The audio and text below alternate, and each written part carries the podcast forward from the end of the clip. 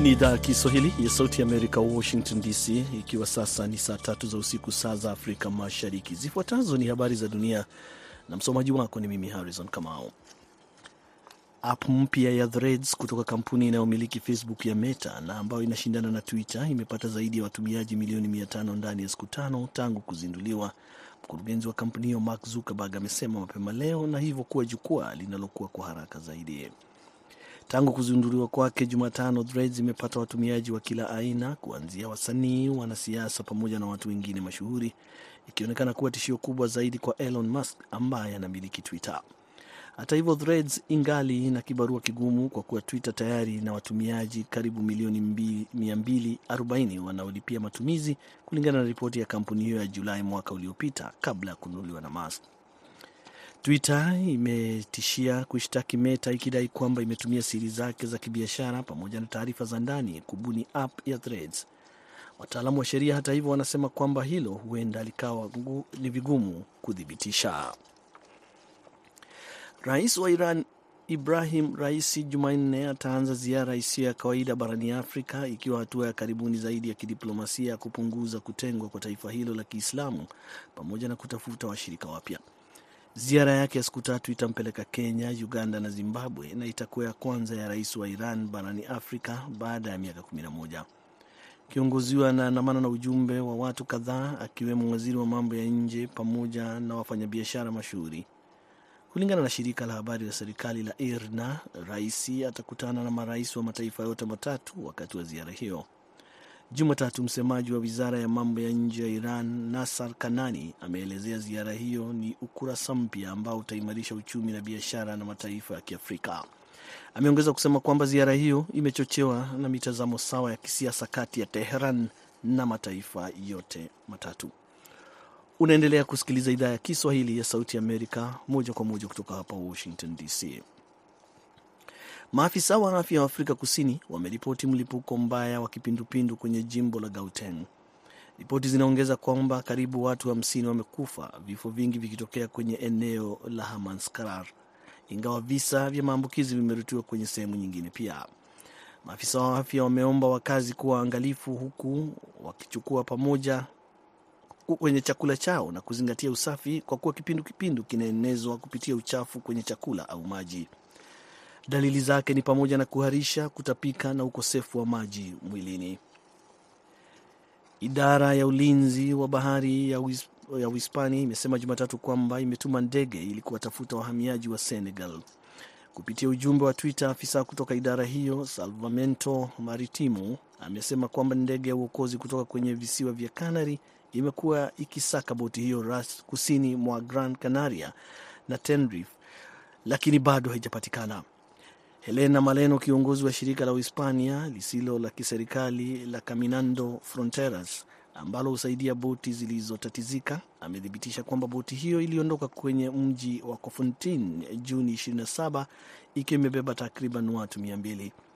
Helena ameongeza kusema kwamba walipata taarifa kutoka kwa wanafamilia wa watu waliokuwa ndani wakisema kwamba hawakuwa na taarifa kuihusu kwa siku kadhaa.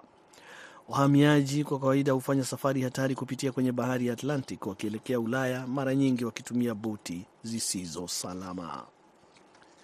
Na wapiga kura wa Uzbekistan wametoa ushindi uliotarajiwa kwa Rais Shavkat Mirziyoyev ambaye amerejea ofisini kwa karibu asilimia ametum, amepata asilimia zaidi ya 90 ya kura bila upinzani mkubwa. Uchaguzi huo ulioitishwa mapema umekuja miezi kadhaa baada ya ule uliobadili katiba na kuongeza muda wa rais wa kuhudumu kutoka mihula miwili ya miaka mitano hadi mihula miwili ya miaka saba kila mmoja. Bila mabadiliko hayo, Mirziyoyev angeondoka madarakani 2026 baada ya kuhudumu muhula wa pili ulioanza 2021. Kutokana na mabadiliko ya katiba, sasa anaweza kuanza upya na kuania mihula miwili itakaomalizika 2037. Hizo zilikuwa habari za dunia kutoka Washington DC. Jina langu Harrison Kamau, napompisha mwenzangu BMJ Muridhi kukuletea kwa undani.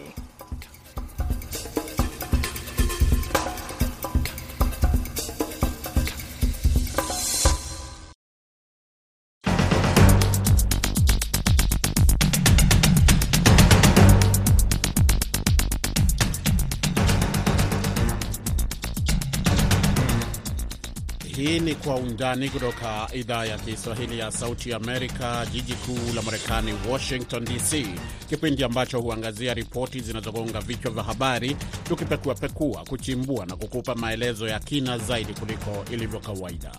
Katika sehemu ya kwanza ya kipindi hiki tunamulika hatua ya serikali ya Marekani kuipatia mabomu ya rashasha Ukraine wakati ikiendelea kupambana na uvamizi wa Russia.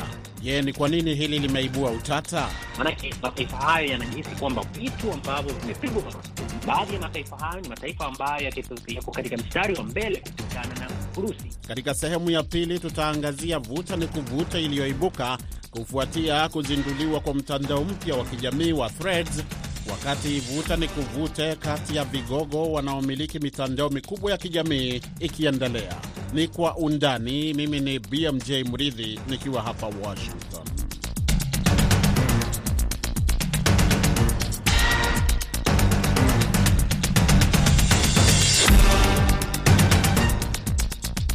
Nam, rais wa Marekani Joe Biden ameanza siku yake ya kwanza kamili ya safari yake barani Ulaya kwa ziara mjini London ambako amekutana na waziri mkuu wa Uingereza Rishi Sunak na vilevile mfalme Charles watatu ambapo walijadili maswala kadhaa ikiwa ni pamoja na mabadiliko ya hali ya hewa na vilevile vile ushirikiano kati ya nchi hizo mbili. Mbali na hayo, vita nchini Ukraine vilikuwa moja ya ajenda kuu kati ya Biden na Sunak kabla ya mkutano ambao unaelezwa kwamba ni muhimu wa muungano wa kujihami wa NATO mjini Vilnius ulio mji mkuu wa Lithuania. Lakini ingawa ni mengi yanayozungumzwa kuhusu yatakayoendelea mjini Vilnius, mkutano huo unakuja baada ya Pentagoni kutangaza kwamba Marekani itatoa mabomu ya rashasha kwa Ukraine ili kuimarisha jeshi lake katika vita dhidi ya Russia, hatua ambayo Sunak amesema haikubaliki. Kwanza kabisa nikupe maelezo mafupi kuhusu mabomu hayo ya rashasha. Ni mabomu ambayo yanafanya mashambulizi ya haraka na kwa wingi kwa mara moja, na yamekuwa yakitumika hasa katika maeneo ya vita ambapo watu wengi wamekufa, na vilevile yamekuwa na athari, kwa sababu yale ambayo hayateguki wakati yanapotumiwa wakati wa vita yamekuja kuleta madhara baadaye, watu wakifa hata baada ya vita kumalizika. Sasa Umoja wa Mataifa pia unapinga utumiaji wa mabomu kama hayo ukisema kwamba zaidi ya watu 360 kwa mfano waliuawa na mabomu kama hayo baada ya vita kumalizika katika maeneo mbalimbali duniani kote. Zaidi ya nchi 120, msikilizaji, zimetia saini mkataba ambao unapinga matumizi ya mabomu kama hayo. Hata hivyo, Marekani sio kati ya nchi ambazo zilitia saini mkataba huo unaojulikana kama mkataba wa Tokyo. Na licha ya hatua ya Marekani kukosolewa hata na washirika wake, Biden ameitetea akisema kwamba ni suala alilolitafakari sana kabla ya kukubali kutoa silaha hizo kwa Ukraine. Kabla ya kumleta mchambuzi wa siasa za kimataifa Abdulahi Boru ambaye tayari naona yuko kwenye laini ya simu ili tuweze kuliangazia hili kwa undani zaidi, kwanza tusikie ripoti hii iliyoandaliwa mapema leo na mwenzangu Hadija Riami. Milipuko inayotoa mawasiliano madogo na mabomu kadhaa yanaweza kuua kiholela. Zaidi ya nchi mia moja zimepiga marufuku. Lakini wakati Ukraine inaishiwa na hifadhi ya silaha katika kujibu mashambulizi dhidi ya Russia, Marekani hivi sasa imekubali kupeleka mabomu, ameeleza John Kirby, msemaji wa Baraza la Taifa la Usalama huko White House alipokuwa akizungumza na kituo cha televisheni cha ABC katika kipindi cha This Week. These... tutapeleka haya makombora ya ziada ambayo ni mabobu kadhaa katika kuwasaidia kupunguza mwanya, wakati tukizidisha uzalishaji wa kawaida wa makombora 155. Serikali ya Russia ambayo imeshutumiwa kwa kutumia silaha kama hizo katika maeneo ya mijini huko Ukraine imelaani hatua hiyo. Watetezi wa haki za binadamu wameelezea hatari ambazo mabomu hayo yataleta kwa raia. Mbunge mdemokrat Barbara Lee alielezea wasiwasi kama huo kwenye kituo cha televishen cha CNN. Always... mara nyingi huwa hayalipuki haraka, watoto wanaweza kukanyaga. Huo ndo mstari hatutaki kuvuka. Rais wa Ukraine Volodymyr Zelensky alipohojiwa na ABC kwa mara nyingine tena alielezea umuhimu wa kupokea misaada ya kimataifa katika aina mbalimbali mbali za silaha. F16 au vifaa vingine vyovyote ambavyo tunavihitaji vitatupa fursa ya kusogea kwa haraka sana, kuokoa maisha, kuwa na msimamo wetu kwa muda mrefu. Zelenski aliongeza kwamba angependa kupata dhamana ya ulinzi kutoka NATO wakati wanachama wake watakapokutana huko Vilnius, Lithuania. Rais wa Marekani Joe Biden ambaye alionekana kwenye kituo cha televisheni alipunguza matumaini kwamba Ukraine huenda ikajiunga na muungano huo wa kijeshi wakati wowote wa, wa about... Sidhani kama kuna umoja katika NATO kuhusu iwapo au la kuingiza Ukraine katika NATO hivi sasa katikati ya vita. NATO ni mchakato ambao unachukua muda kukidhi sifa zote, kuanzia demokrasia mpaka masuala mbalimbali mengine. Mbunge wa Republican Michael McCall alitoa maoni kama hayo kwenye CNN. Wameonyesha nia ya kupigana kwa ajili ya uhuru na demokrasia dhidi ya udhalimu na ukandamizaji. Nadhani imekuwa na malipo, lakini lazima tufuate njia ya sahihi na sio kuwaingiza haraka haraka kwenye NATO. Majadiliano jinsi ya kuileta karibu Kiev kujiunga na muungano huo yanatarajiwa kufanyika wakati wa mkutano wa kilele wa NATO. Hadija Riami, VOA, Washington. Asante sana Hadija Riami. Eh, sasa msikilizaji, tuangalie suala hilo la Marekani kutoa mabomu haya kwa Ukraine kwa kina zaidi. Karibu Abdulahi Boru. Kwanza tukienda moja kwa moja, ni nini tathmini yako kuhusu hatua hii iliyochukuliwa na Marekani eh, kwamba sasa inatoa mabomu ambayo yamekataliwa na nchi takriban mia moja ishirini na hata Umoja wa Mataifa kwa ujumla wake? Kimsingi uh, Marekani hii ni kwa mujibu wa rais mwenyewe amesema kwamba Ukraine ina upungufu wa zana za kivita uh, ukizingatia kwamba Ukraine ilifai kufanya mashambulizi dhidi ya Russia uh, katika msimu huu tulio ndani, lakini kwa mujibu wa rais ni kwamba hawana zana za kivita za kutosha. Kwa hiyo hii ilikuwa ni hatua ya kujaribu kuwasaidia ili kupambana na uvamizi unaoendelea wa serikali ya Urusi, ukipenda Russia. Kwa hiyo lakini hali hii ime, imeleta uchanganuzi uh, kwa kuwa mataifa mengi yamepiga marufuku uh, mabomu haya ya rashasha na Marekani bado haijapiga uh, haijapiga marufuku kama anavyoelekea mkutano um, wa marais wa shirika la kujihami la NATO.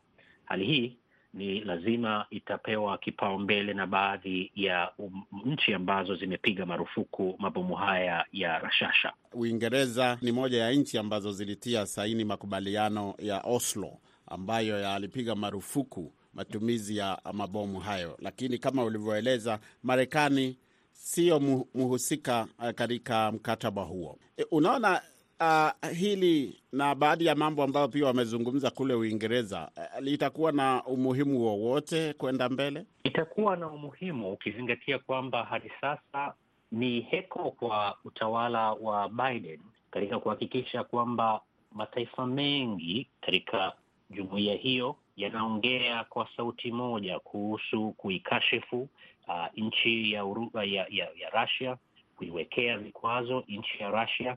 Lakini sasa kama wao wanahisi kwamba nchi ya Marekani itachukua hatua bila kujadiliana na mataifa mengine, hii itaweza kuleta vurugu, kwa kuwa vita hii sasa inaingia zaidi ya zaidi ya siku mia tano na, na bado haionyeshi dalili yoyote ya kusitishwa.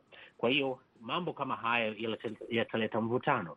Upande wake Rais Biden atajitetea akisema kwamba wao hawajatia saini makubaliano hayo ya kuipiga marufuku. Na unadhani Russia yenyewe inapokeaje eh, hatua hii?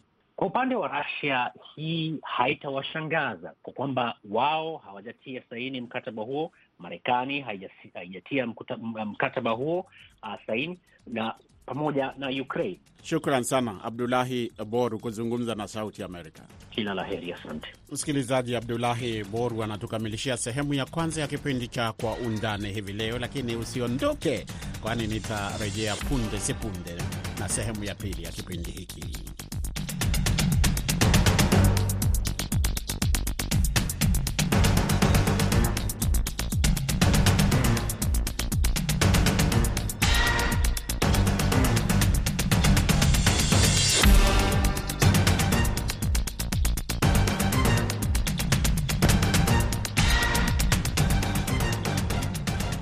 Karibu kwa sehemu ya pili ya kipindi Kwa Undani kutoka idhaa ya Kiswahili ya Sauti Amerika, ukiwa nami BMJ Mridhi nikiwa hapa Washington.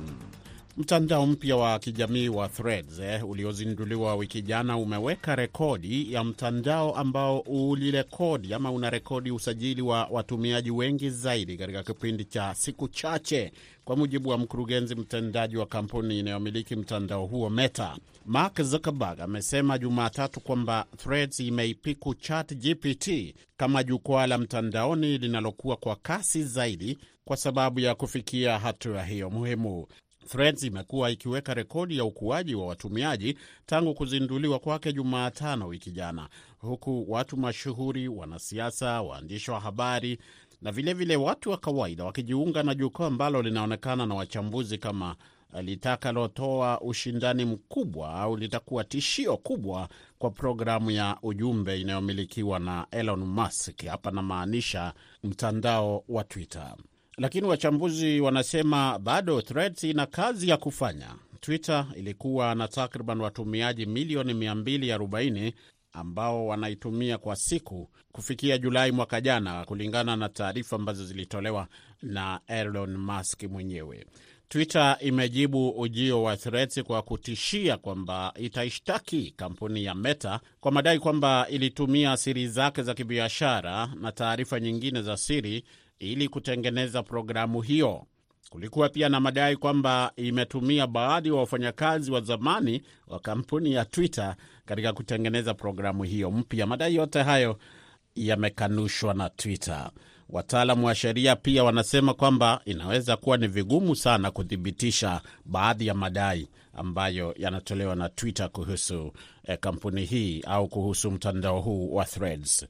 Kumekuwa na mitandao mingi tu ambayo imeibuka katika siku za karibuni, lakini Threads inaonekana kama ndio uh, mtandao kubwa zaidi eh, kuibuka tangu Twitter kuchukuliwa ama kununuliwa na Elon Musk, na eh, hivi karibuni kuna watumiaji eh, kibao tu ambao wamekerwa na usimamizi wa Musk wa huduma hiyo.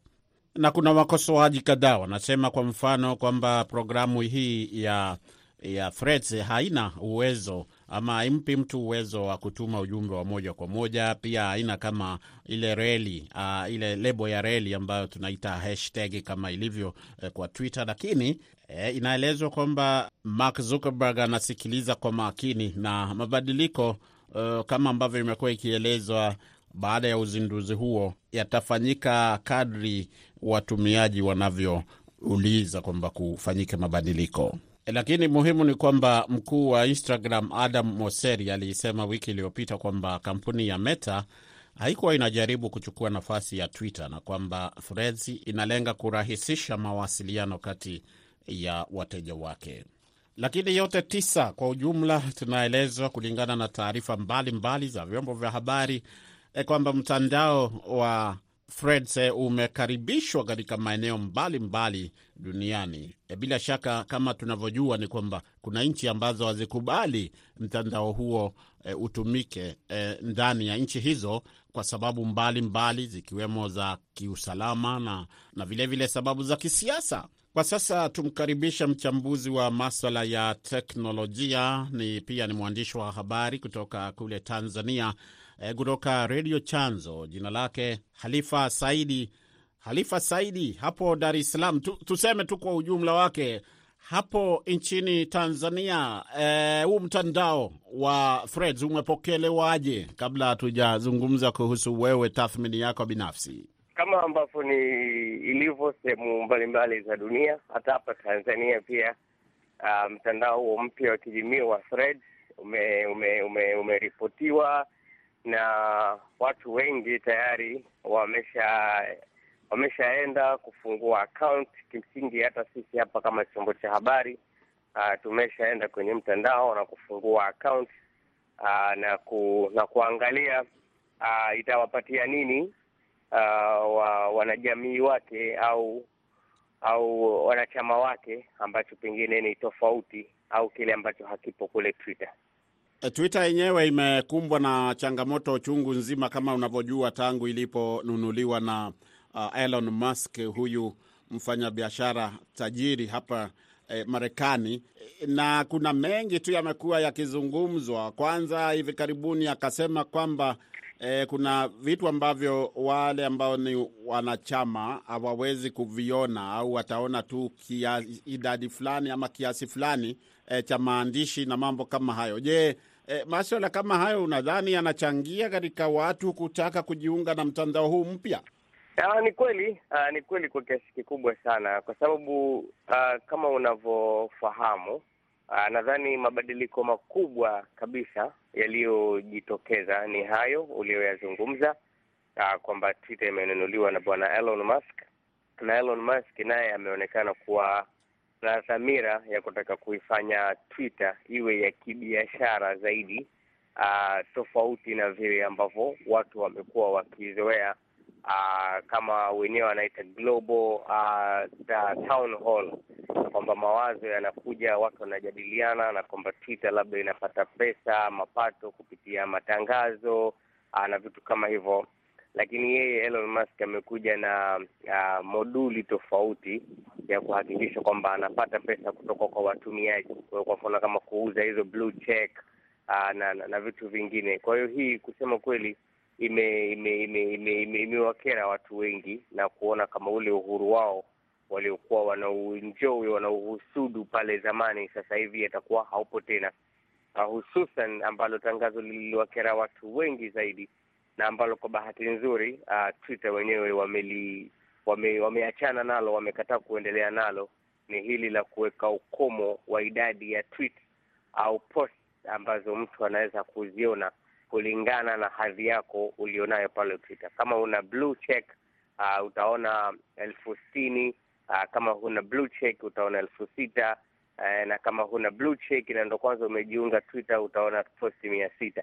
Sasa hii ilikuwa ilikuwa ni kusema kweli ni ni msumari wa mwisho uh, kwenye jeneza la la, la, la, la kifo cha cha Twitter. Kwa hiyo na ujio wa wa, wa Mark Zuckerberg na threads yake Uh, watu wengi wameenda huku kwa sababu kuna hii imani, kuna huu mtazamo kwamba Twitter kwa ilipofikia sasa hivi ni ngumu sana kuendelea kuwepo. E, pengine miaka miwili miaka mitatu itakayokuja itakuwa haipo tena. Kwa hiyo watu wanajiunga kwenye mitandao uh, tofauti tofauti ambayo inaonekana kuwa ni mbadala wa Twitter. Ukiachana na threads, unakumbuka kwamba uh, kabla hata ya threads haijaja Uh, baada tu ya Elon Musk kuinunua Twitter watu wakawa wanajiunga na mtandao kama Mastodon uh, kama una kama kama unauelewa na eh, hususan kwa sisi waandishi wa habari na jumuiya za kiuandishi wa habari, wengi wamejiunga na mtandao wa Mastodon. Kwaona sahizi watu wengi wanaenda kujiunga na mtandao wa Thread. Kwa tutegemee kwamba mtandao wa Thread utakuwa na watu wengi zaidi, kwa sababu wanahisi uh, hawaridhishwi na vitu vinavyoendelea pale Twitter. Tukimalizia, unavyojua ni kwamba Uh, hii app imekuja uh, au mtandao huu unakuja wakati ambapo kuna vuta ni kuvute kwa baadhi ya mataifa na kampuni hizi za uh, za teknolojia. Kwa mfano uh, kule Ulaya uh, Umoja wa Ulaya au tuseme jumuiya ya Umoja wa Ulaya e, wale hawaja nini hawajaridhia au uh, hii huu uh, mtandao haujafika kule kwa sababu kuna E, changamoto ambazo pia hata ziko kwenye mahakama na kisa na maana ni kwamba e, kuna nchi zinasema e, yale ambayo yanafanyika katika nchi zao mara nyingi zile e, na, ni taarifa za siri za watumiaji zinafikia zinafika huku Marekani. Sijui kama hilo ni suala ambalo linaangaziwa huko Afrika au hatujafika kiwango hicho. Ah, huku bado hatuja kufika uh, kiwango kama hicho, angalau hapa Tanzania. Si sidhani kama kuna mjadala huo mpana, lakini nataka niseme hiki kitu kwamba kuna tatizo la kimsingi kabisa kwenye namna hizi kampuni zinavyoendeshwa, uh, hii mitandao ya kijamii inavyoendeshwa, na, na, tatizo la kimsingi kabisa ni uh, ni ile uh, dhamira ya wanaoendesha hii hii haya majukwaa ambayo ni faida kusema kweli kwa sababu mimi kama mtumiaji naichukulia Twitter kwa mfano au mitandao ya kijamii kama huduma eh, kwa mfano kama hapa Tanzania Twitter kwa mfano umekuwa ni mtandao uh, wa muhimu sana, au mitandao ya kijamii kusema kweli imekuwa na mchango mkubwa sana kwenye kusimamia masuala kama uwajibikaji serikalini, eh, kuwapa watu sauti ambao mwanzo walikuwa hawana eh, kuhakikisha kwamba watu wanajieleza, wanatoa maoni yao kuhusiana na mambo ya uendeshaji nchi. Kwa hiyo kwetu sisi kusema kweli, kama watumiaji eh, hatuiangalii mitandao ya kijamii kama njia za kujipatia faida, kama njia za kujiongezea mapato na kujiongezea utajiri. Sisi tunaziangalia kama njia za kihuduma ambazo zinatusaidia pengine uh, kuwepo katika nafasi nzuri, mahusiano mazuri na serikali zetu, eh, kuongeza uwajibikaji. Sasa tatizo linapokuja ni kwamba wakati sisi watumiaji tunayatazama haya majukwaa kwa mtazamo huo wamiliki wake, waendeshaji wake wanayaangalia kwa mtazamo tofauti kabisa, ama ni kwa mtazamo wa uh, wa kiutajiri, wa mta, mtazamo wa kifaida, mtazamo wa kupata mapato mengi zaidi, na nadhani hilo ni tatizo la kimsingi zaidi, na naturejesha kwenye kwenye suala lile jingine kwamba je, Threads inaweza ikawa mbadala uh, wa, wa, wa Twitter, kitu ambacho mimi siamini sana, kwa sababu kwanza Threads ambao wanaomiliki au Meta wana matatizo mengi tu kuhusiana na Uh, data za watu na masuala mengine. Tumeona kashfa nyingi zikiibuka kutoka Facebook, kutoka Instagram na mambo mengine, kwa haiwezi kuwa mbadala uh, wa, wa, wa, wa, wa Twitter. Ni kutoka kwa bilionea mmoja kwenda kwa jukwaa la bilionea mwingine.